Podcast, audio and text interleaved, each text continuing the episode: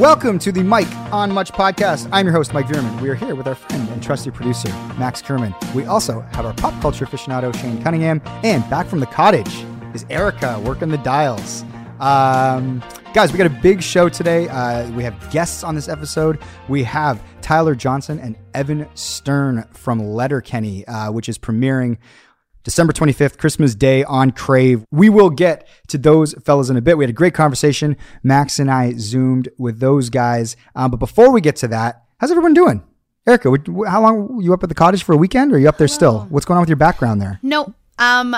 Oh, I'm. Um. I'm not in my regular home. I'm at my friend's house right now. Um. But yeah, I, I went to the cottage for the weekend. It was so nice. it Friend's was house. A great getaway. Interesting. Yeah. Is this person in your bubble? uh. Yeah. Yeah. He's in my bubble and my family He? bubble. So. Yeah. Yeah. yeah. Okay. Well, no So further he- questions. Okay. Okay, yeah. great. Um, but yeah, it was great. We went to Bayfield for the weekend, and then we were in Toronto for just one night last night, and um, it You was and the just friend? a nice. yes, me and the friend. Yes. Yeah. Um, so it was a nice. You saw day. Ash and I walking, right? down Yeah, I did. Yeah, yeah. Did you hear me honk? I did not hear the honk, but we got your text message. A few Oh later. yeah, yeah. I saw you guys walking down Dundas. I was like, ah, familiar faces. It's it, Toronto's so weird now driving around there, and it's such a ghost town, especially on like a. We were there for on a Saturday night, and it was just kind of spooky almost, you know, especially in the West End. There, it's weird. I stayed at um, the Nuts condo just because it feels like a hotel to me, and I stayed there on Friday night just by myself. It was kind of awesome, and he's right at Queen and ba- uh, King and Bathurst, and it's just so weird. Like Friday night, I popped out to get like some stuff at the convenience store, and it was like eleven thirty on a Friday night, which typically is like you know the busiest time for that intersection, Yeah. and it was empty. It's just like this is just so so bizarre. I remember in the early days, speaking of like the old drive by and you see somebody you know, uh, the early days of the pandemic, uh, when I was sort of overlapping with the, the, the, the, the apartment, like the condo and then the house in Hamilton, I had to come back into, uh, Toronto to do some stuff. And as I was driving by like the old place, I saw Max and Ash come out of a Starbucks. and I was like kind of going gliding through an intersection, but I was so excited to see my friends in person that I like immediately like hammered the window down. And I was like, "Yo, it's Maxwell from Markel's!" Like trying to do a bit, but I was also I was focusing on that. Then I was like not focusing on the road, and I'm like, "You idiot! Just like drive. You see them on Zoom. You talk on the phone all the time." But I got so excited, uh, and I don't I don't even know if you guys totally knew it was me until I texted after. and I was like, "That was me." Uh, but yeah. Anyway, but I That understand. reminds me, I, that happened to me before, but I was. M- Remember that street, that that road that led up to um, the Ancaster Theater?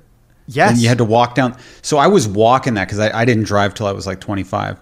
But Steve Zarkani's coming up that street. And he, he rolls down his window and goes, Hey Shane and, and does like a like an over exaggerated wave. but then he rammed another car from behind. and I had to, I had to wait there as the witness to the accident for an extra hour and missed my movie. it was terrible. Very funny though. that is that is. It was right out of a movie, though. It's exactly how you'd picture it. I think even the um, the airbag went off. Oh my god! Yeah. Wow. So for the advice for uh, the advice for listeners is maybe just hit, hit the horn a couple times or just keep it moving. No need to roll down the window and yell And something. don't commit to the bit. No. you know, just yell out, but keep the eyes on the road. Absolutely. But yeah, speaking of friends, I was on a heist podcast recently. I recorded. I, I did something. You know, usually I'm not doing What, anything. what was the episode about? What- Yeah, we're yeah yeah. So, so for the history for our listeners, we we love Heist podcast. Uh, our good good friend of the pod, he's been on here many times. Is Matt Unsworth. Uh, also Simon, his co-host. Uh, they're great. Shane, you've been on there as a call-in guest before, but you've never had like the, the sit down. Because when I was in LA, I went over to their studio. Max was in LA. I think he sat down and did a heist thing in the studio. You have you hadn't been called to the third chair yet, and this was a point of contention. Uh, oh, I fucked it all up too. Yeah. What? Well, because I used to listen to Heist all the time because I was commuting. But it's been however long we've been in quarantine, what, 10 months since I've listened to a podcast for anything other than to go to sleep. So I forgot that the guest is kind of just like a color commentator. They're not supposed to chime in with facts about the case. But I, so I did, so not knowing that, I did so much fucking research on this case. I rented the movie. So I start watching the movie and the movie's wrong in some instances it's right in some instances like like a lot of these movies based on true stories are and then i'm reading all these articles so we start the pod and and matt unsworth and simon they they're supposed to lead and i'm supposed to chime in but they were getting some stuff mildly wrong. So I kept interjecting and being like, actually, no, no, no, and saying this. And, and then Unsworth's like, no, no, no, uh, th- this part's actually right. And we, we, you know, when you don't, you're being polite, but he was kind of, I could tell I was pissing them off a little bit. And then I had one fact that was completely wrong, and I had to do like editor's notes, and it didn't work out the way I think they were hoping it to work out. like I think they thought I was going to be really funny, but instead I was just like the annoying nerd. I think that there is a there there's a piece in that book, How to Make Friends and Influence People. Uh, I could be wrong, but I think I'm remembering this correctly. Where they basically say if you're at a dinner party, if you're a guest at a dinner party, and say like the host gets up and he's making a speech, and he says something blatantly wrong, it serves you no uh, purpose to ever correct the host. It's like you just mm-hmm. actually have to be, and that's you know how to make friends and influence people. It's like just be quiet, just eat it, because what are you going to gain out of it? Like you might like it might uh, serve your self satisfaction that you're right, or it yeah. might bother you so much that they're giving misinformation. But ultimately, at the party of the host, you, you just kind of got to let it let him keep talking. Yeah, but on a podcast, like Unsworth is already my friend, so I'm not trying to win him over as a friend. But the listeners, I'm trying to provide proper context. But yeah, so on a podcast, that rule of thumb might be a little bit different, but it didn't work out in in any sense because I didn't know that I was supposed to just be cracking jokes, and that was my fatal flaw.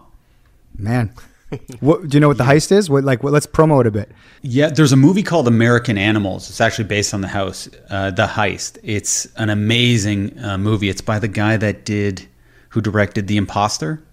Do you remember that? It's like a documentary, but it's awesome. And this movie got buried. It has like 90% on Rotten Tomatoes. It's it's very very cool, oh. and it's based off. Um, so you recommend some, it? I've been looking for someone to oh, watch. I recommend the movie Hardcore, and uh, the the heist is about uh, some college kids who steal books from a library, very expensive books worth upwards of twelve million dollars. It's an amazing wow. story. Like what's it called? It's called American Animals, the okay, movie. Cool. But Don't the heist is cool. It was one of the coolest heists, and they've been trying to do this. Uh, this one for a while. They wanted it to be special, and then I felt like they were very disappointed in me. Max, it's a good episode, and they're so pro. Like they do all this research. They have this this sheet up that I was supposed to have on the screen. I didn't know I was supposed to have it too. well, yeah. you had it all in your head. Like they do a rundown that you're supposed to have kind of in front of you and have read beforehand to follow the the basic points of the story but I was just like annoyingly interjecting myself and correcting the points that I didn't have on my screen. I'm sure you're still you're still great on it. I'll listen to it. Um, Max, did you have something you were going to say about what you've been up to, or are we segueing into a topic mm. here? You, you, look like you had well, something. You had a sparkle in your eye. Like, oh well, I, I just had to want to mention. Um, because I couldn't really tweet this humble brag, but I, I feel like I could talk about it on on the podcast. You know, there's like a difference if you tweet something versus just mention something on a podcast. But um, I missed a FaceTime call from Nick Nurse the other day, and totally normal I, sentence. Yeah, yeah. and then I'm I texted him back in the morning. I'm like, hey, sorry I missed your FaceTime call. What's up? He's like, you free now? You free in ten minutes? I'm like, yeah. He's like, calling you. I'm like, okay, what's this going to be about?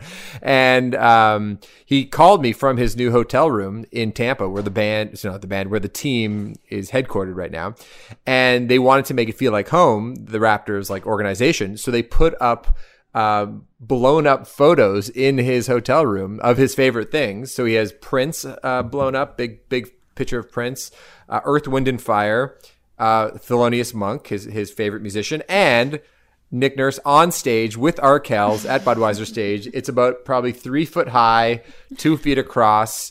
Uh, and it's right next to his bed. And then he, pres- so I was very flattered that I'm going to be kind of sleeping next to Nick in Tampa, you know, every night. And um, and then he took me on a tour of the Raptors uh, facility, and basically he leaves his hotel room and he's in Raptors HQ, and uh, he, walks right into uh, the dressing room where the guys are all hanging out. He says hi to Chris Bouchard, and then he's on the practice court, uh, and they basically uh, kind of retrofitted a ballroom, like you know if you can imagine a big convention center ballroom and they put hardwood floor on and the basketball hoops up and that's where he'll be living. So I just thought that was a really cool insight. I called Mike immediately uh, right after to tell him oh I love all this, this information. Yeah.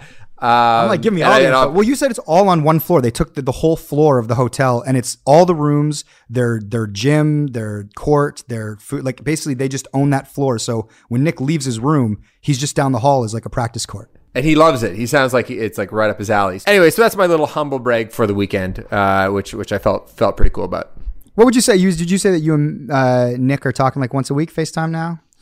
Yeah, I'd say that we you know we text pretty regularly. I don't know if we FaceTime regularly, but uh, yeah, no, we keep each other in the loop. He, and w- what songs he's been working on. He he brought his uh, guitar and piano to Charlotte, so he's just hanging out in the hotel room uh, uh, on his day off and just playing songs. So yeah, no, we're- we're in touch. So in the Champagne Boys like group, there's probably about like I don't know, twenty guys in there. Would you say that you are closer now to Nick than maybe like the back half of the Champagne Boys group? No, no, no, no. Uh, th- th- th- those are relationships I've had for over a decade. I don't know if Nick's quite in that category yet. And we were talking on the pod last week. Who was it? We said, uh, oh, Justin Bieber and his pastor. He looked up to him like a dad. And I was thinking, oh, how that might be offensive. For you and Nick, is it like same level friends, or do you look at him in a fatherly sense?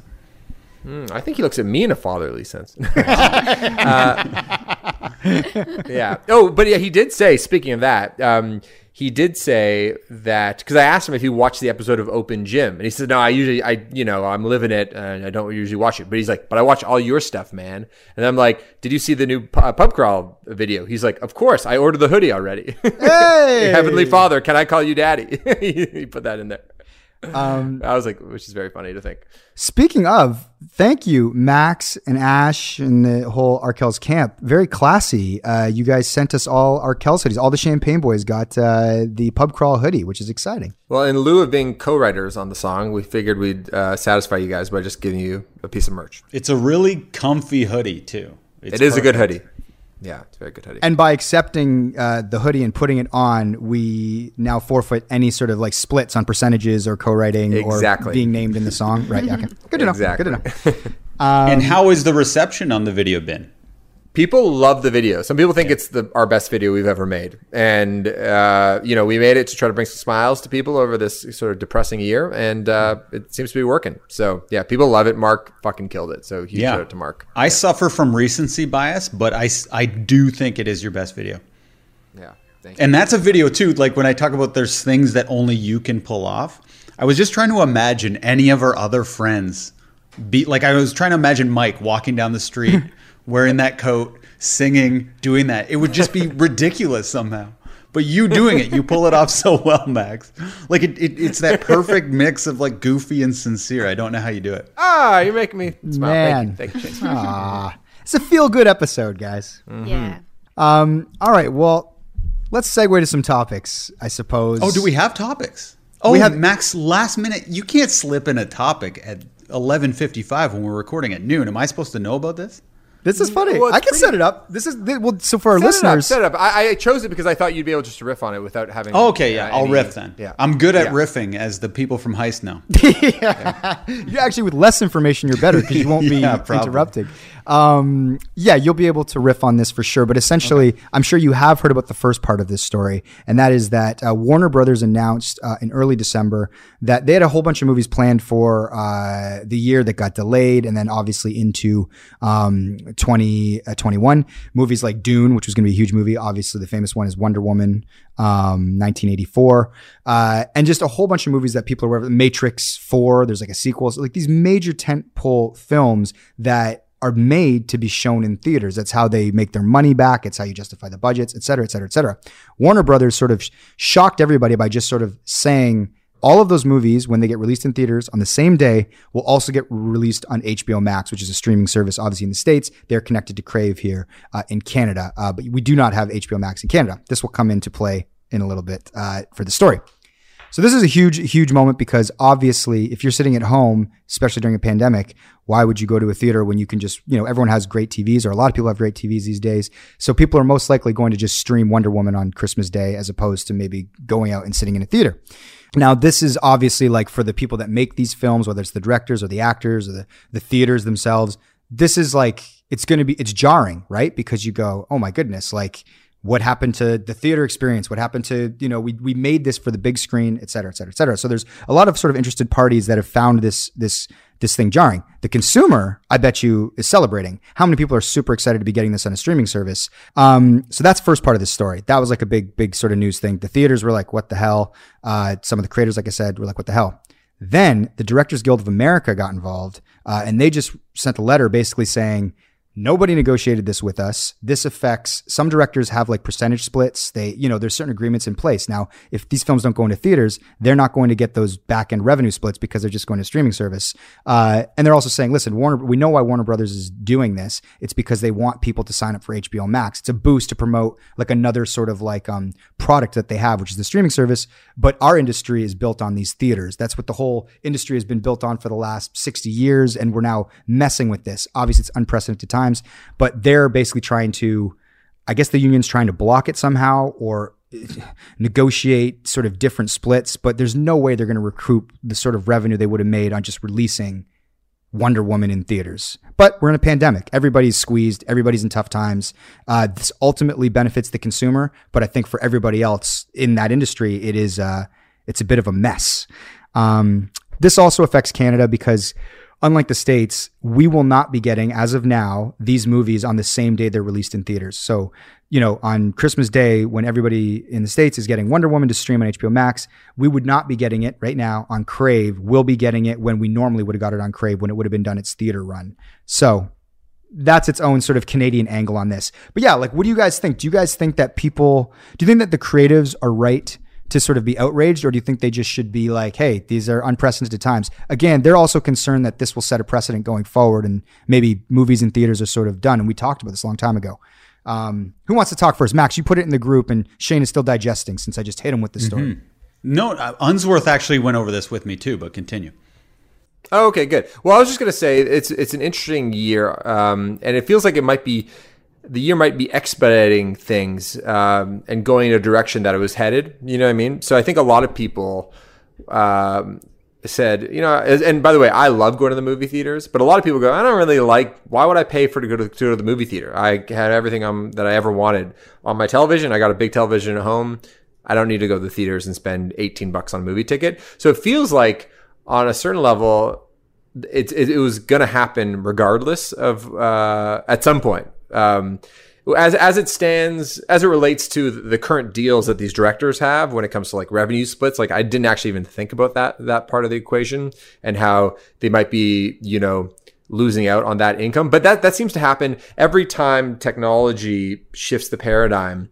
There are just new rules that are starting to make up. So when you think about like record deals, and we were talking about this, or I was reading about this, I forget the other day about how, um, you know, we signed a record deal back in 2008 and we gave the you know the label the opportunity to exploit the music as much as they wanted all over around the world. We, we didn't know that spotify was coming six years later right? And that language was not even in the deal. So it's it's a different example but i think it's relevant in that it's like these directors who were probably accustomed to a certain way uh, that contracts would look you know it's just shifting. And, and it's and it's a hard shift. And obviously it's not in the paperwork at the moment but I do think it is. I think unfortunately a sign of things to come, and I say unfortunately because I do love going to the movies, uh, the movie theaters. Um, but Shane, yeah. uh, what did you talk about with uh, Unsworth? Oh, he was just telling me how everybody was really pissed, but he he gave kind of me the the Mike Veerman preamble. But uh, yeah, I just think superhero movies are so lame. And there's a hot take. like Wonder Wonder Woman, I found terrible, and I know a lot of people liked it, but it was still cool because we were in the theater. It was awesome to see on the big screen, and it was an exciting event. I went there. Uh, our boss Randall took us there. Like it was, it was like a work perk. And although I thought the story was lame and the movie itself wasn't wasn't good, I had a really fun time. And that's that's the wonderful thing about the theater. So for that, I'm kind of sad. It's the only time I'll ever see a superhero movie is in the theater. So I, I wouldn't be watching this at home. The, the experience is way different. But if this is illegal in any way or they're, you know, crossing contract lines, I, I don't like that. And I feel bad for the actors and the directors and the writers who are banking on this income. So that's tough. And if, if HBO Max can somehow rectify that, I, I think it's it's fine. But yeah, it did seem like like you were saying, it's the, the end of an era was coming. It just seems like that era is here now. Yeah. Do you think that? Um, what do you think was the golden era of content being put out? Because I talked to Book Club Maddie about this a lot, and how there's a lot of sort of like mid-budget movies uh, that weren't superhero movies that were you know able to be made in the 90s like a lot of like legal courtroom thrillers where it's like the budget was probably somewhere between like 30 to 50 million dollars and now there's no middle class it's either mm-hmm. a really high and expensive uh, superhero movie or it's an indie that probably goes straight to um, to streaming and now you can't like see a any cool series though on prime yeah but now i guess that's the thing that's the alternative is now there's just maybe better television being made and I, I, know it's like such a you know yeah like Fleabag would have been a movie in the '90s. Now Fleabag is an amazing series on Amazon Prime. So so Shane, you're saying that you think that the era we're in stacks up to the 90s that we miss now. Oh, we're in the best era ever right now. If we're just talking about content, there's so much amazing stuff out there. Like some YouTube things I'm watching right now are, are just amazing. But it, that awesome movie like seeing a, a cool Indian theaters that that time is coming to a bit of an end. Yeah, I think maybe what people are missing, like like you know, like there's this like late '90s, early 2000s, like Miramax Renaissance when something like like Shakespeare in Love was made, or you'd find some weird movie like Roger Dodger, you'd hear about it from a friend or SLC Punk or something, and it's like, I don't know if we're so much like oh, I miss when movies were like that or that they got made. Cause like Shane said, we're in like the content era. You can find something for everyone and it's quality. There's good stuff everywhere, really good stuff everywhere. Maybe we just miss life that way, a simpler life. Like maybe maybe we're conflating the two. Eh, we don't like going to a blockbuster was such an amazing, fun time that it's it makes you like with this example, you're looking back at it with the same fondness. Yeah, it definitely feels um, like the technology that is available to creators just has uh, speeded everything up too. You're just able to make that much more. You know, even in you know in music, uh, there's a lot of amazing artists that you can discover right now that maybe you never would have heard of before because they can record from home and their songs are just great. Uh, but then you also have to kind of wade through a lot of stuff. Do you know what I mean? And I think probably similar to television and, and all the streaming stuff, it's like there's great stuff there, but you kind of have to wade through a lot of shit. But then you also consume it a lot faster. Before things were stretched out, right? It's like you watch a show, it's on once a week, and so the the lifespan uh, as a viewer is much longer. Now you bit you can binge a show in a week and you've watched all 15 episodes or whatever. So yeah, it is. Uh, it's hard to compare even the two because it's just the, the time moves so much faster uh, these days. When you go on Netflix, do you ever like what's your Netflix strategy to find a show? Do you ever just go through and check all the previews, or is it just oh uh, this Queen's Gambit is popular right now? I'm going to watch that. I do. I do like so Queen's Gambit before it became like a uh, like a phenomenon. What happens is Netflix gives you the, the preview, right? So something new comes up and you hover over it, and then you can watch the trailer. If that trailer gets me like, mm, I'll like set it aside. Weirdly, that the Aaron, new Aaron Sorkin, um, the Trial of the Make. Seven. Yeah. Oh, oh, the Trial of the Seven. Yeah. Yeah, it's like That's... all star cast, all that stuff again, trial comes or sorry, the trailer comes up. I'd read about that film like last year. I was like super excited. I read a huge Q and A with Aaron Sorkin before the film came out. I was like, I can't wait. And then I just never actually found the time because I'm like, I got to set aside like time for a movie. I find with Netflix, I'm usually just watching like it's like my like I'm going to bed. I'm putting on an episode of Deep Space Nine that I can fall asleep to. I don't find it like appointment viewing. Someone has to say to me Mike, you have to watch this movie. It's exceptional. And then I'll go to my way to watch it. But I find I don't even really watch movies on Netflix anymore. It's just like old shows I've already watched because I'm just, I only have a little bit of time. Like I'm trying to watch something to fall asleep or I have like half hour at lunch sort of deal. You know what I mean? So you haven't seen Mank, the new uh, David Fincher movie? I have not. Is it, is it there? Is it worth it? Are you giving me a reco? It's good. It's, it gets a little too into it, like it's mildly confusing yeah. But it's uh, it's good. It's really it is worth watching, and uh, Gary Oldman's amazing in it. Okay. Yeah, the one thing though I think Mike that you're getting at is that what made going to the movie theater so special, and it's still so special to me, is like the ceremonial part of it. It's just like I know for the next three hours.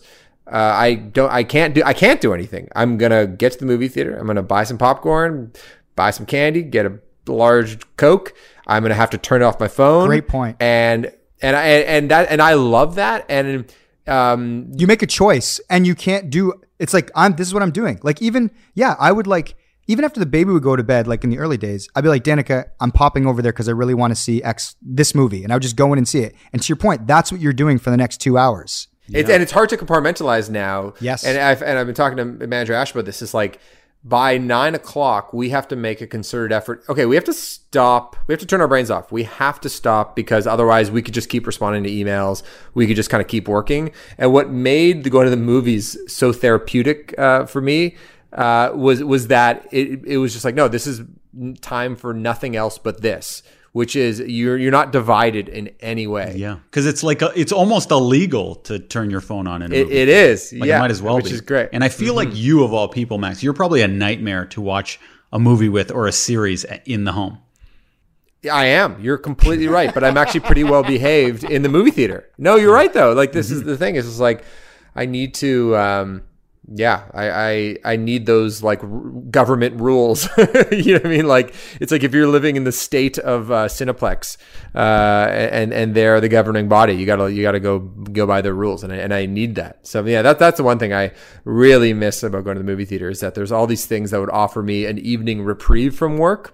Well, and sometimes it's a sports game, sometimes it's going, you know, for dinner or whatever. But like the movies were like the most like relaxing state for me, and yeah, not not getting that any, lately. So I I I only say this because as convenient as it is to have movies just streaming in 2021 that normally would have gone to the theaters, and that's sort of a necessary thing that needs to happen right now while we're at home. I hope it doesn't doom the movie theater institution, which which a lot of people are predicting, because I want as many movie options in theaters as possible. The second It's probably just going to pare down how many theaters there are. yeah. I think I think a great example of what you're explaining is this. I I've been looking forward to Dune. That trailer came out. I'm ex- super excited for Dune, the science fiction movie with Timothée Chalamet. I'm like into it. If that comes out in theaters and there- we're not in a pandemic, I 100% see that probably in the first week. 100%. Now, when it hits Netflix or Crave, when it hits Crave, uh, I, I might go like I might punt. I might keep punting on it because I just know it's there. I know it's there, and I'll watch it at some point, which means I'll never end up watching it. And that's the difference. I probably won't end up seeing that movie just because shit will keep coming up. Whereas if it was in a theater, I 100% would have found two hours to go see it in that first week. Are you excited for Dune, Erica?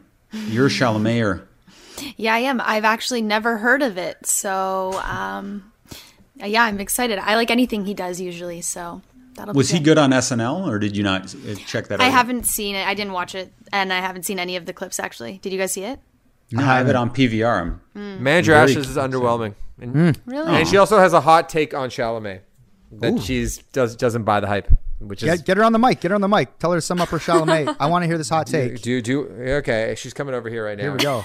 Um, Manager Ash's hot take. This could be a new segment. Okay, here we go. Manager Ash is gonna. I have a follow up okay. question for Manager Ash. Hello. Um, no, I just, I, I I actually, before this SNL monologue, debated if he had an accent or not. like, I was like, are you more exotic than I thought you might be? and so when he first came out, I was really excited that he sort of dressed like he wanted to be there. Because because you could be like, you know, a little schleppier. And I was like, okay, we like got all polished. I get it, I get it. But he wasn't funny. And then he pulled up to a piano for the exact same holiday Harry Styles bit, which is Ah. impossible to compare to. And it was worthless.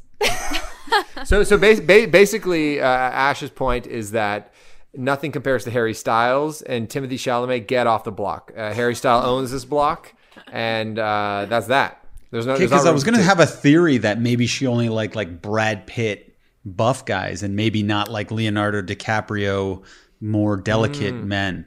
But I would say she- Harry Styles isn't. He's kind of No, in no, the same no. world as Ash is them. into delicate Yeah. guys too, but Okay. I think just Chalamet, you know, just doesn't. I do it for uh. I Sorry. did I did read I read like I think like a Hollywood Reporter quick blurb on it, but I heard there was a lot of Pete Davidson, and I guess him and Pete Davidson are pals, like leg- like in Mm, real life. So that got Pete into like five sketches. I think Pete sat down Yeah. at the piano. Basically, this was like the Pete Davidson show because his buddy was hosting and was like, "Get me into sketches with my friend." That's that's what that was the review I read. Haven't watched it yet though. Okay, so for our listeners, the season nine of Letterkenny is coming out on Crave on Christmas Day, December 25th. Of course, uh, you can see all the past episodes, the special episodes, uh, the original web series, Letterkenny Problems. They're all available to stream on Crave, along with our show, uh, Micah Much in Conversation with, where we talk to Jared Keeso. So if you're a fan, uh, we've got Letterkenny for you. We got it on Crave, we got it on this podcast, uh, and we got it in this episode specifically. So we sat down to talk uh, with Tyler Johnston and Evan Stern uh, about their roles on the show, uh, how the show has sort of changed o- over time, uh, the delicacy of comedy in 2020, um, how they even shot the show because we were a little bit like, did you shoot in a pandemic? You will get the answer to that uh, when we get there. So, guys, without further ado, let's get to Tyler Johnston and Evan Stern.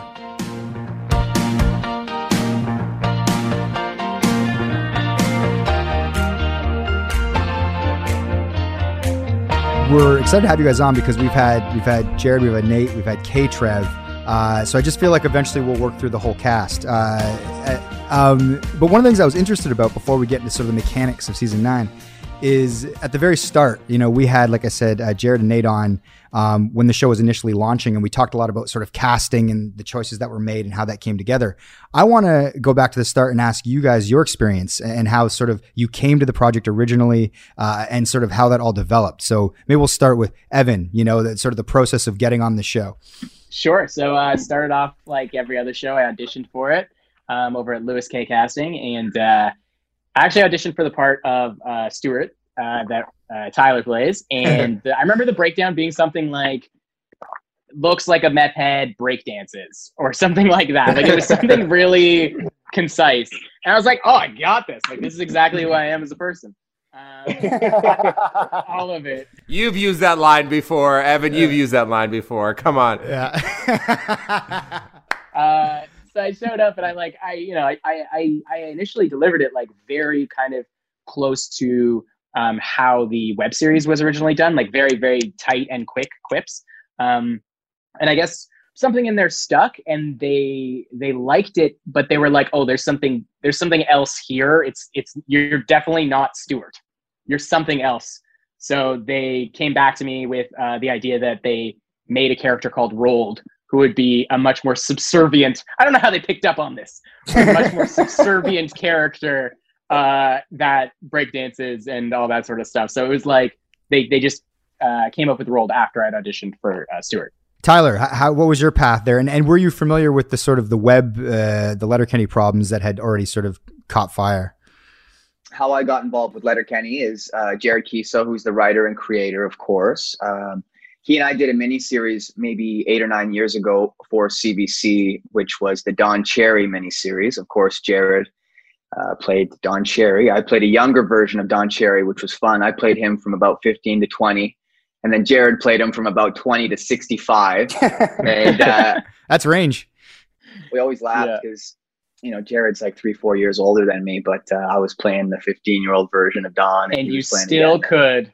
This, this, 60, uh, 60 year old. So, so Jared and I became friends doing that. And he lived in Vancouver at the time. And we would hang out and he was always telling me about this uh, this show that he was trying to get developed and he was um, making the, the youtube videos at this time and he says when i get the show made i'd love for you to be a part of it and i remember being very excited about it but uh, you know at that point it was just a couple videos on youtube and then uh, when he started getting into development he's like we are making it into a show uh, i'd love for you to get involved and uh, i auditioned for it and same thing as evan said I remember the the character description. It says thirty something year old, long black dirty hair. You know, very very like uh, far away. Not you, not yeah, Tyler, the, the, the anti Tyler. Yeah, exactly. But I had a lot of fun with the audition, and then Jared called me and said, "Hey, buddy, I'd love for you to come to Sudbury, and we're going to put a black wig on you, and you're going to be the lead skid Stewart." Uh, he called me himself, of course, because he's a freaking beauty, and he wanted to tell me before my agent or anyone else told me. And that was uh, that was the beginning of Letterkenny for me. That's awesome. Was there was there a moment along the way, maybe in the early days, where you guys kind of like personally like was there a moment where you go oh this is becoming a phenomenon was there something that stands out to you where you go oh this is this is actually becoming a thing not that i just did and some people see but that like people love and, and are seeing in large numbers I think we talked about this uh, uh, earlier today, and we agreed that kind of season three is when it sort of became really real for us, right? Like it, it just sort of kicked off, like it was like a rocket at season three, it just sort of changed. Um, but I also realized now that seeing people have tattoos of Letterkenny uh, kind of Oh my personally had an effect on me where I was like, what? That's Yeah. how serious other people are taking this? All right. Mhm. What do you think it was about season three that was a turning point? Well, for me personally, I remember going to Vancouver's airport at YVR there, and uh, just the beginning of season three, I looked up and in the airport there was this huge advertisement for Letterkenny. It was Crave TV, and there was an ongoing commercial that was just kind of running back after back after back. And I remember looking up and being like, "Wow, like that is a significant advertisement," uh, and thinking like, "Okay, there's there's something going on here." Um, so season three was definitely like a, a pivotal year, I think, for the show. Before that, we were just sort of like a, uh brand new streaming service television show. You know, Crave TV was brand new, and we we did six episodes, and then we got picked up for a second season, and then uh, Well, I was just saying those first like those first six episodes, you really never know how they're going to turn out, and people really like them. But it's also kind of like, was this just like a like a, a like a lucky kind of six episodes? And then season two, people kind of it's a bit more like, oh, okay, so it's like there's a little bit of you know, it continues. Like it's not just those first six ideas, and then season three, it's like it's blown open at that point. I think the order for season three was something like, you know.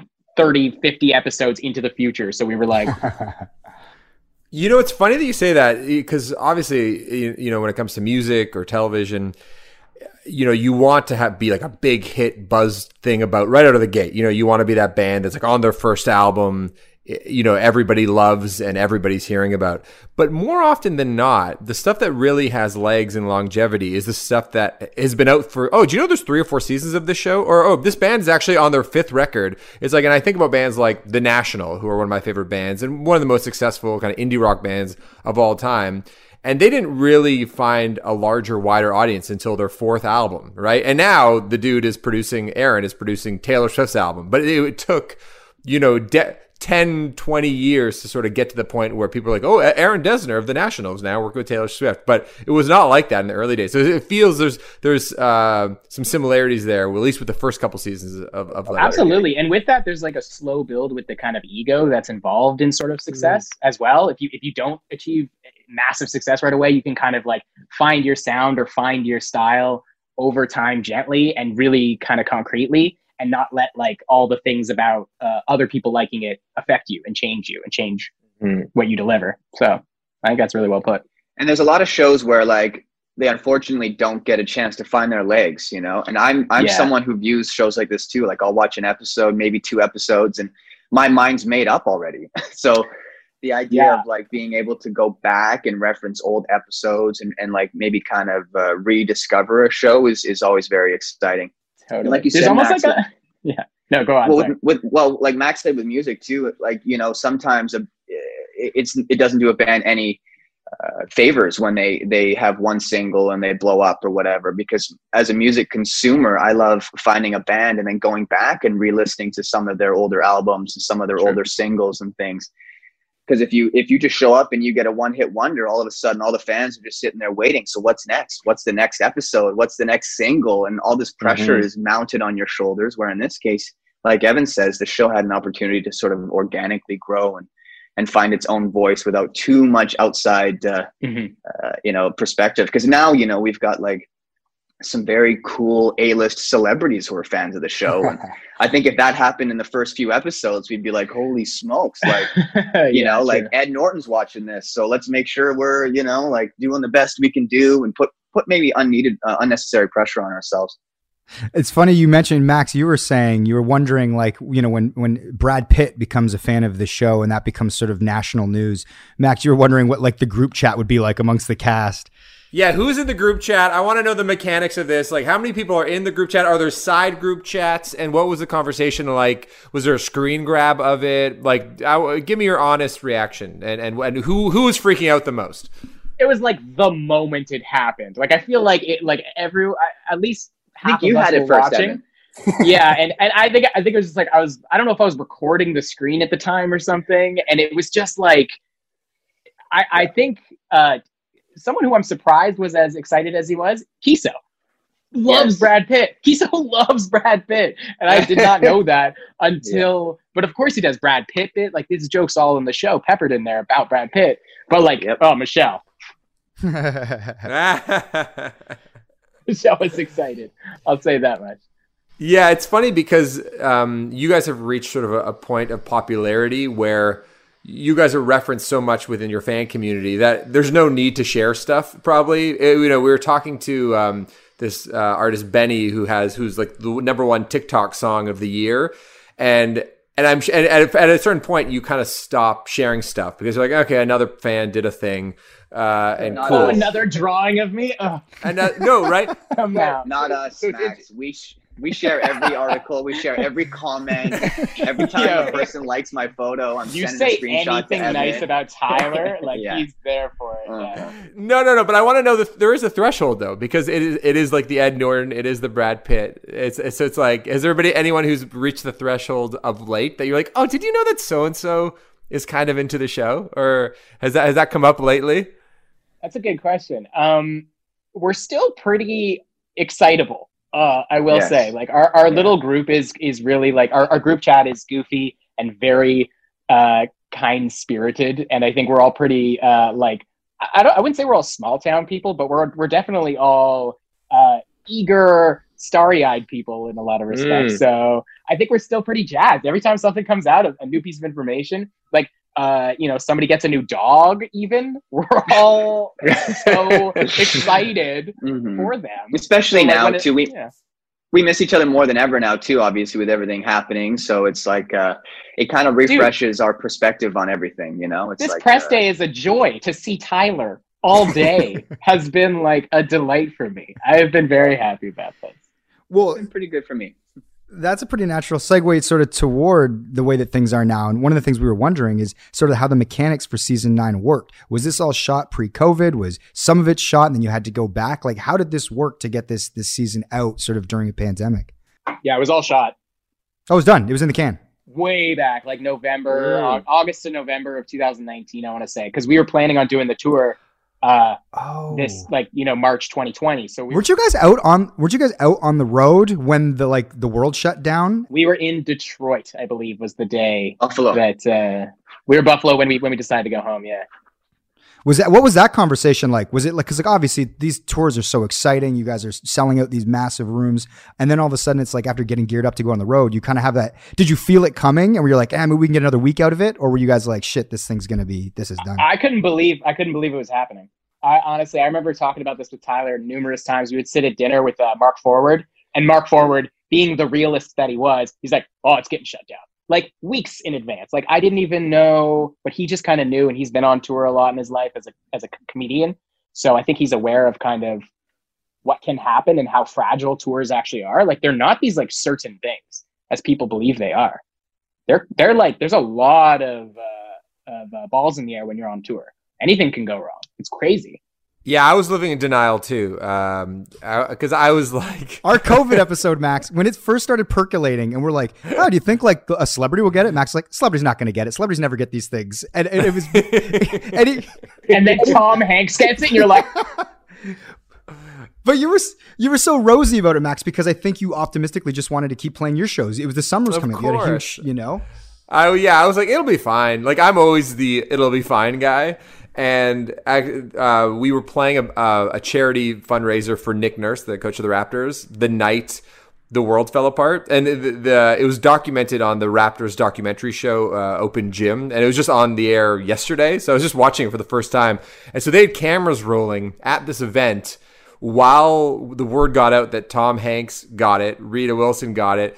The the team that the Raptors had played two nights earlier, the Utah Jazz, uh, Rudy Gobert, the center on that team, was patient zero in the NBA. And so I had just taken a photo with Marc Gasol, who had been guarding Rudy Gobert two nights earlier. So we're all looking around the room going like, what the fuck is happening? And then the players had to be kind of escorted out during the middle of our set.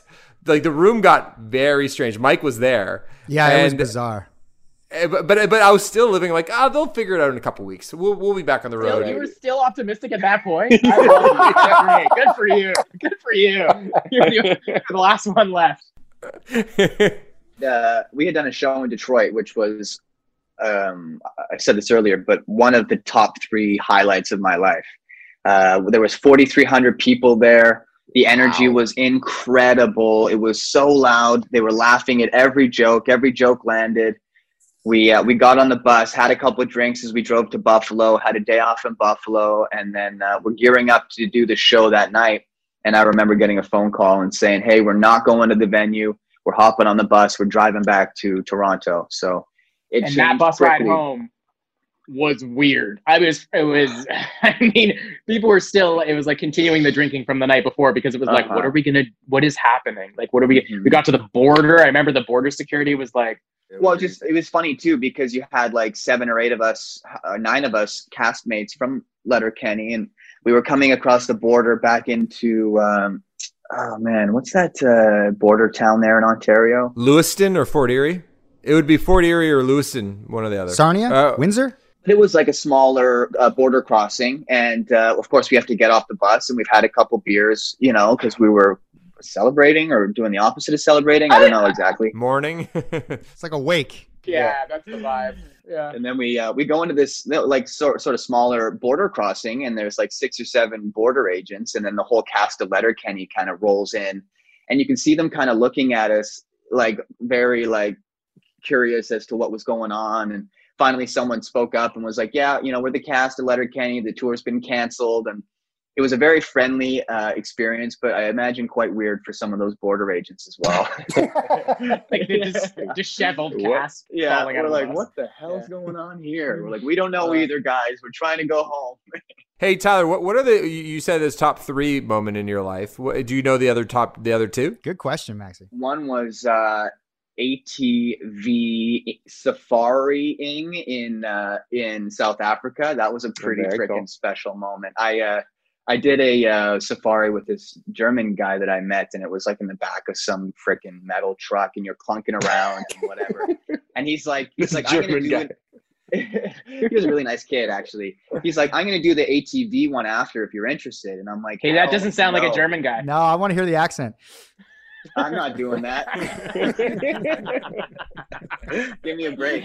And uh, he convinced me to do it. And we got on these ATVs. We were ripping around South Africa. There was, you know, giraffes and zebras and all these amazing animals. It was just me and him and a guide. We were ripping around for like an hour and a half. And I couldn't, I couldn't take the smile off my face. It was like this just amazing, amazing experience. So that's in the top three. Oh, and maybe in the top three as well might be uh, 2010 when uh, Canada won uh, the hockey uh, gold medal Olympics here in Vancouver. He's such a good boy. It was Such a good boy. Such a good like- boy. It was incredible. It was like 11:30 noon here, and Canada won, and everyone's walking down the streets with their hands in the air, high fiving each other, and it was uh, that was a pretty special moment too. I feel like we're really getting to know you here with these top three moments. Yeah, that was lovely for me too. I feel like I got to know Tyler more. And Oh, I know lost my Tyler like pretty well, you guys. You know, one thing about the show, and, and we talked a bit about this with Jared as well, but like comedy is in an interesting place sort of right now and has been for the last few years. And Letterkenny's always sort of been a really smart show about how it touches on like sort of class and gender and culture and race. Uh, have there been conversations about how to be funny while talking about these things in 2020, like uh, amongst the cast, or is that sort of more of a writer's conversation? And you know, where are you guys at with that? I think sometimes I, I definitely have had conversations with a few of the cast members about sort of stuff like that. And there's even been moments on set where we've had really great conversations where something is written into the script. Um, and then we discuss why it's there, and then we break down whether or not it needs to be there, or whether or not it's there for the right reasons. Like de- I definitely have had moments, um, and and and Tierney specifically uh, is who I'm thinking of in this moment. I had a great conversation with him where we broke down a line, and he was like, "Yeah, you don't like you shouldn't say that. You haven't been doing the work to say that. Like let's let's move on to a different uh, a different line, switch the line around, come up with something in the moment that's a bit that feels right, that feels like as authentic as possible. Because I feel like when you're representing a group, especially if it's a group you're not part of, etc. Like there's there's all sorts of um, well, there's there's like responsibilities that you have in order to uh, represent correctly and represent respectfully, um, and just asking and talking and discussing is a huge part of discovering where those boundaries are and where the lines are and where it goes from being respectful to like honoring to like you know there's all there's all these different levels and it's not just like punching down and laughing at people's like uh, like because yeah I don't know, Misfortunes. there's yeah, exactly. There's a, there's a lot to uh, to talk about, but we're lucky enough that Keeso and Tierney have pretty good heads on their shoulders when it comes to um, coming in with these like incredibly thoughtful, uh, forward-thinking scripts, and uh, and they all come from a place of like, you know, love and and to not get too mushy about it, but they're really like good guys. Those two, they really Yeah. are. So Tyler, what about you? How, how, how do you conceive of this? It, I, I I was thinking about this because um, so in not to make this about myself because this is an interview about you guys, but the um, He goes he, he goes for 24 minutes and we just we all sit here listening. And, not to make it about myself, but Max believes. well, so we put out this Christmas song um, called Pub Crawl, and the song's just about getting together with your friends over the holidays. Mike has participated uh, in this age-old tradition for the last like ten years, and we go on like a twelve pubs of Christmas. And it has some like goofy religious imagery in the song, like so. I'm saying, "Heavenly Father, please forgive us, bless us these that. Anyway, it's very, very stupid.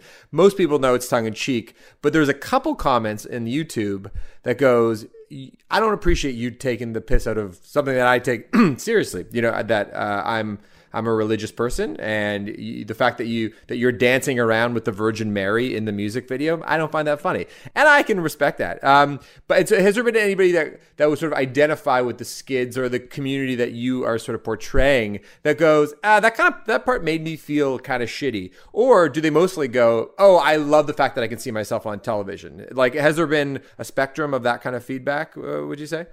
I've definitely sensed people who um, gravitate towards the skids who maybe don't feel necessarily part of one group or another. Uh, they, they all sort of seem to gravitate towards us. Uh, there are people who are self proclaimed goths who tweet to me and, and uh, post at me on Instagram. Uh, and to be honest, I don't think we've really offended too many people. Usually, it's guys quizzing me about my um, heavy metal, hard rock uh, references. In which like, you case, know- we can refer them to our good buddy Exactly. Patty. Yeah. Plywood will They're like, care Who, who's your favorite death metal band? Yeah. I'm like, "Uh, The Roots. I'm like, I don't know. yeah, it's true. we do have like it's a it's a really like uh, a good place uh, to just join our group if you're not part of any of the other groups. If you're not Yeah. obviously a hick and you're not obviously a hockey player, you're like, well, I guess Yeah. I'm a skid. Like I like music. Yes. I kind of like Yeah. drugs sometimes. Yeah. Like it's sort of a catch-all for like misfits, I guess. We always joke the basement door is always open. and also closed. I was thinking about this year, and for people in in the entertainment business, it's a strange year, right? Like, so you know, you don't get to tour, you don't get to you- be on as many you know shoots as you'd want to be. Uh, I noticed Nate did like a cooking show for Air Miles. That was I got that ad. How, what, what's been like the weirdest thing you've done this year, like on a Zoom call? Have you have any corporate gigs come your way where you're doing a private Zoom chat with you know some accounting firm or something like that? Anything odd? Any auditions that are odd on Zoom that that, that you've been through? Oh my gosh. I mean, I haven't done any corporate uh, zooming or anything like that, but I am fully open to it. He's available. My management's email is Tyler JB Johnston. Yeah, exactly. Um, I've been doing a couple, like I've been doing lots of auditioning and some Zoom callbacks and meetings and things like that, and it's fine. It's just hard to get the rhythm of the scene, and like if you're in a meeting and you're trying to like show your personality, you got to make sure that you don't overlap each other's jokes and comments. So it's like it's an interesting dynamic. Uh, you know, learning uh, to to try and get a job in this digital age. Totally. I, I actually had a I had an audition, uh, like a callback with. I was telling you about this before. I had like eight people in the room, so there's like eight boxes up there while I'm auditioning, and I couldn't get I could I couldn't get the uh, uh, like my face to go away. So I was auditioning against my own face as the other actor, and it was a nightmare. And then so as soon as that scene ended, I took off my shirt. I went to the other room. I'm done. I'm like I'm like I'm like declothed. My agent calls me. He's like, they forgot to do the second scene. Can you come back on right away? I'm like, not naked, but near naked. in Crying, the other room. shirtless. I'm just Yeah. like, ah, I'm like throwing my shirt back on. I'm like, hey guys, Uh, yeah, thanks for having me back. This is so great. Like looking at like eight different Total, uh, total like, natural decompression. it's so ridiculous. You should have done it shirtless, man, and they would have been like, "That's such an interesting actor choice." They would have remembered me despite their best uh, efforts. He's an artist. He makes bold choices. I am that. Um, all right, guys. Seen that uh, that in the actor that interview who's gone uh, viral recently, where the director made Yeah. a comment about his wow, holy smokes! I haven't Yeah. had anything even close to that, but geez, Louise, eh? Yeah. that was a brutal moment for that guy. Yeah, he was very good. Very good. All right, guys. Uh, this is going to be our last question. Uh, when we had uh, Jared on the Crave show, um, he said he would do 33 seasons if he could. Are you guys down for another 33 if it happens? Did Jared say that? Jared said he's. That's what he said. He said he'd love to do 33 and that there was going to be a movie. How do you feel Yeah, about can you send me that clip? I'm gonna hold it again. Yeah, exactly. We Tyler have so much fun doing routinely- this, Mike. yeah. Yeah, I would do it for as long as we're having fun, and I can't imagine we're going to stop having fun anytime soon. I could see roald with a walker. You're right. I don't have. There's no world where I don't see roald. With a, you know, yeah, exactly. We we aren't really uh we don't they don't really age us. We don't have parents, so maybe Yeah. we'll just keep doing it until uh until Jared we doesn't want to do, it it no anymore. more. Yeah. Yeah. Do you guys have? Oh shit! I meant to ask this earlier, Mike. Apologies, uh, because that was a good way to wrap it up. But um, y- what are the accommodations like in Sudbury now versus the first season? Well, I mean, it started off in a way where we were kind of like, where the hell are we? Like, we ended up in this hotel where there's just like rocks all around and no access to any food or water, it seemed like. Like, that was first season, was like, you know, bed bugs and rocks. And, and then now, and then now we we actually found a way where we all get to kind of like stay together in this um, kind of Airbnb apartment complex. So we each have our own room, our own showers, our own beds. Uh, just Lux, just top top tier Lux right there. We played in Sudbury a couple summers ago, and Jared insisted that we pop by his place to like drink some beers in the afternoon. He wasn't there, but then I guess the the mayor of Sudbury uh, owns the, his spot. So His the mayor spot is his- beautiful. Very, he's right on the water, and but then the mayor came by, I think, very strategically uh, to mow the lawn, mostly so he could say hi to to us that were because he knew we'd be hanging out over there. But I was like, I just like love the fact the mayor of Sudbury is renting a place to Jared and coming by. Mayor of Letterkenny, yeah. Yeah, to the mayor of Letterkenny. That's right. yeah, it was great talking with you guys. Forward to Thanks so seeing you guys in person sometime soon. yes, yes, Yeah. yes. Pub crawl someday, boys. Yeah, get you on it. Always welcome. Good plug. It's All right, a pleasure, guys. See ya. All right, thanks so All right, much. Thanks so much. See you, Mike. See you, Max. Bye. Bye.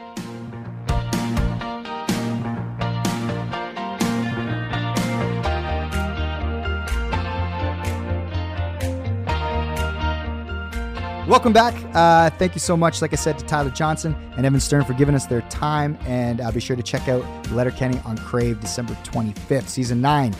It's time for Shane's dessert. Shaney, what do you got for us?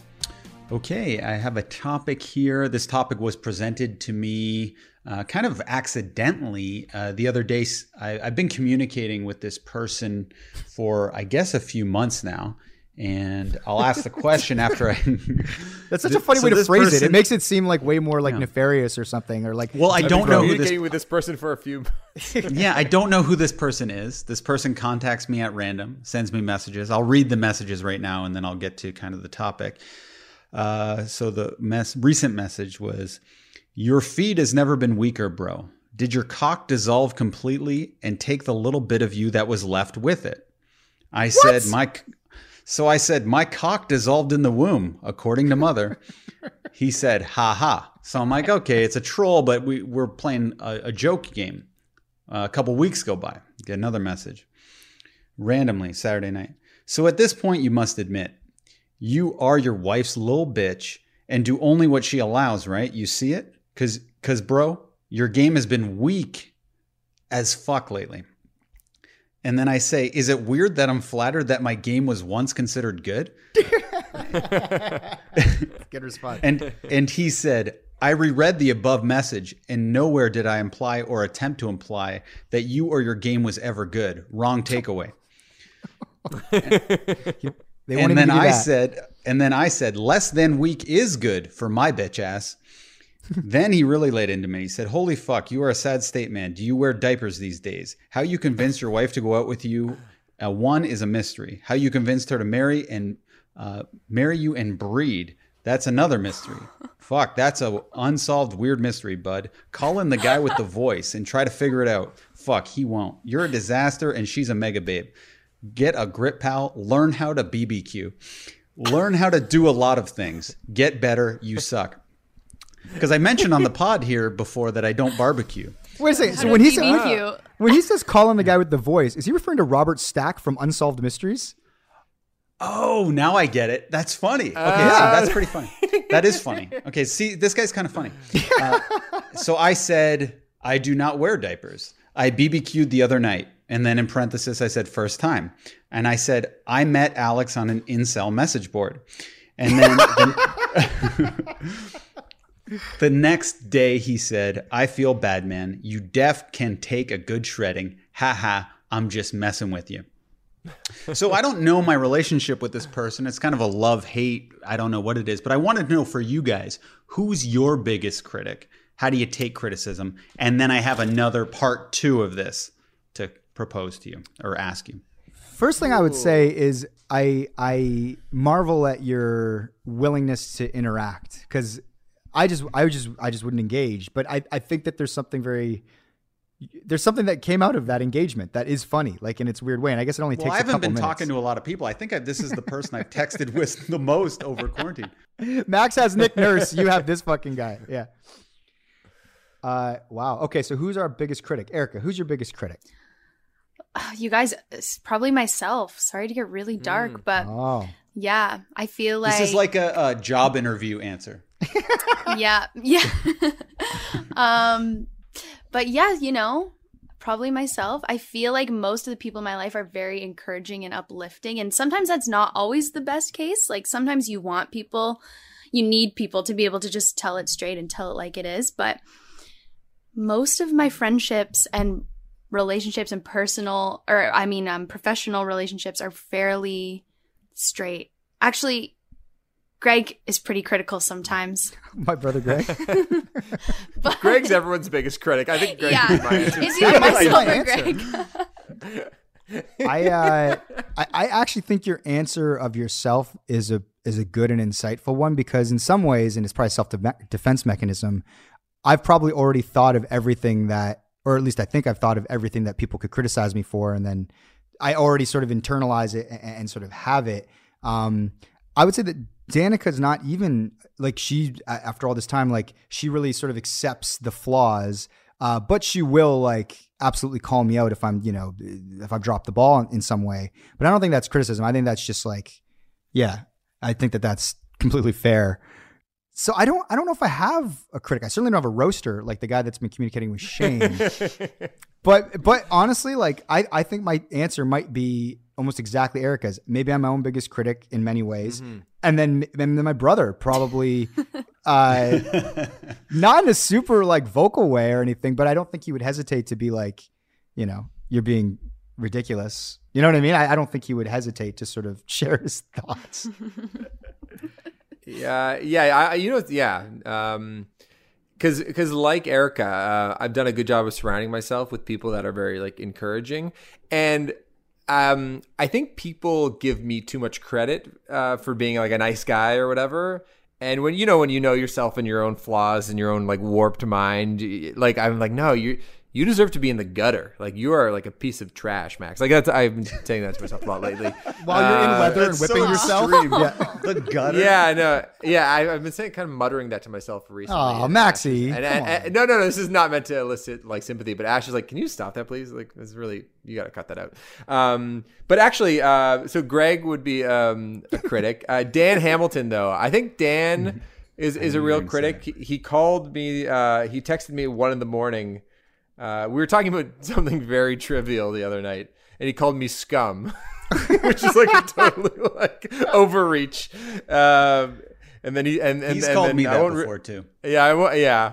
Uh, Dan, Dan can be very hard on people. Um, and then I'd also say um, mm, book club Maddie is is a good one too. Uh, he is he's good at like pointing out some of um, maybe my blind spots. Um, and he he texted me this like long thing the other day, just sort of like uh, cautioning me uh, uh, to be sort of aware of my privilege and to be like, just so you know, like the world's not as rosy uh, as it as it is for you as it is for everybody else. So just like know that like when you're all like, hey, everybody's a good guy. What are you talking about? It's like no. Sometimes people just treat you ni- more nicely than other people get treated. So just know that, Max. And I thought it was actually a helpful piece of advice. Um, but uh, yeah, so that, I'd say yeah, Dan, Matt, and uh, Greg. Uh, do you about- think these people are your friends because they're critical of you, or do you think they're critical of you because they're your friends? Uh, say that again. Are they Like um, what I'm saying is, you're on such a pedestal for so many people. Do you are they your friends because you're like, hey, these guys don't treat me like I'm some superstar? Yo, for sure. It's because they they know you. You know, that's the thing about your friends, right? It's like they know you for your warts and all, and they can see right through your bullshit, and that's why you keep them around. You know, I think that's, that's the best part about friendship. Yeah. Uh, so there was a part two to uh, Mm-hmm. this this ending, and this is a serious question, and I want you to be honest. Is this person one of you guys? The person you messaging you? Yes. Oh, Could could you imagine? I could, and Alex thinks it definitely is one of you guys. You're Who not are out of this either, Erica. Are you for real? Yeah. who would it be though? That would be that know. would be insane. Like you know both of us very well. I well, Mike, y- there's been anytime there's any mysterious messenger people, everyone always thinks it's me, and I think we're very close friends, but everyone thinks it's me. It's like I know it's you, Shane. Well, no, no. Okay, but here's the thing. I know what you what you mean about like Champagne Boys, uh, you know, playing pranks and stuff. I just don't think it's in it like Mike or I would do it. I, if we were to go through it, like Paul Moncrief, I could see him making like a joke about it, or Naming or, or, or or Psycho T, like or no, maybe not Jug. Sean Dawson, I could see. Sean, maybe. What's That's his not middle quite name? his style. Yeah. Um, are you allowed to share Les. the username? Like there might be some weird messaging Yeah, in the okay. username. Yeah, the username is Jack Pine, but the person has zero followers and zero posts. He follows 19 people, or she. It's it's just so. Erica. It's I would- not me, I can assure you that. Okay. No, no, no. Yeah, well, because I would I would be surprised if it's even a champagne boy, just because I feel like it's so like um like it really feels like a listener or something that like g- got to know you in the early days of the pod or something, and they think you've changed. Like there it is a type of teasing that I recognize um, in some corners of Arkells' uh, world where they think they know you and they're like really you know that you they've definitely had a couple drinks and they they think of you mm-hmm. as their friend so it's like they're Yeah. kind of roasting you like you're their good friend right like oh, the first night imagine- I met Erica, she was pulling that shit on me. And I was like, Yeah. yo, this isn't cool. I don't know who you are. Well, does this freak you out, Shane? Do you think this might like what if this guy lives in Hamilton or like what if you come face to face with him or what if he knows where you live? Like does this freak you out a Well, little he bit does more? seem like he he has a heart of gold because the next day he felt bad, and I think he was drunk on Saturday night, and then I think he legitimately woke up and had a laugh and just said, "Oh, like he legitimately said, I feel bad about this," which made me feel good. In a way, he's like my friend. It's like a love hate relationship. But yeah. yeah. See, what was supposed to happen here, Max, just to let you know, and uh, was I was supposed to accuse you and say, Is this you? And that was supposed to be the laughing out point here. But of course, Max is just staring off in a daze. like just the, he's like, Sorry, what? And then 10 seconds later, laughs out of sync with everyone else, thus making us like the episode go five minutes longer. if you had to um, guess, would you say it's somebody you know? Hmm, I I think I think like you said, it's a pod fan, and it your brother's name is Jack, isn't it, Erica? Yeah, it is.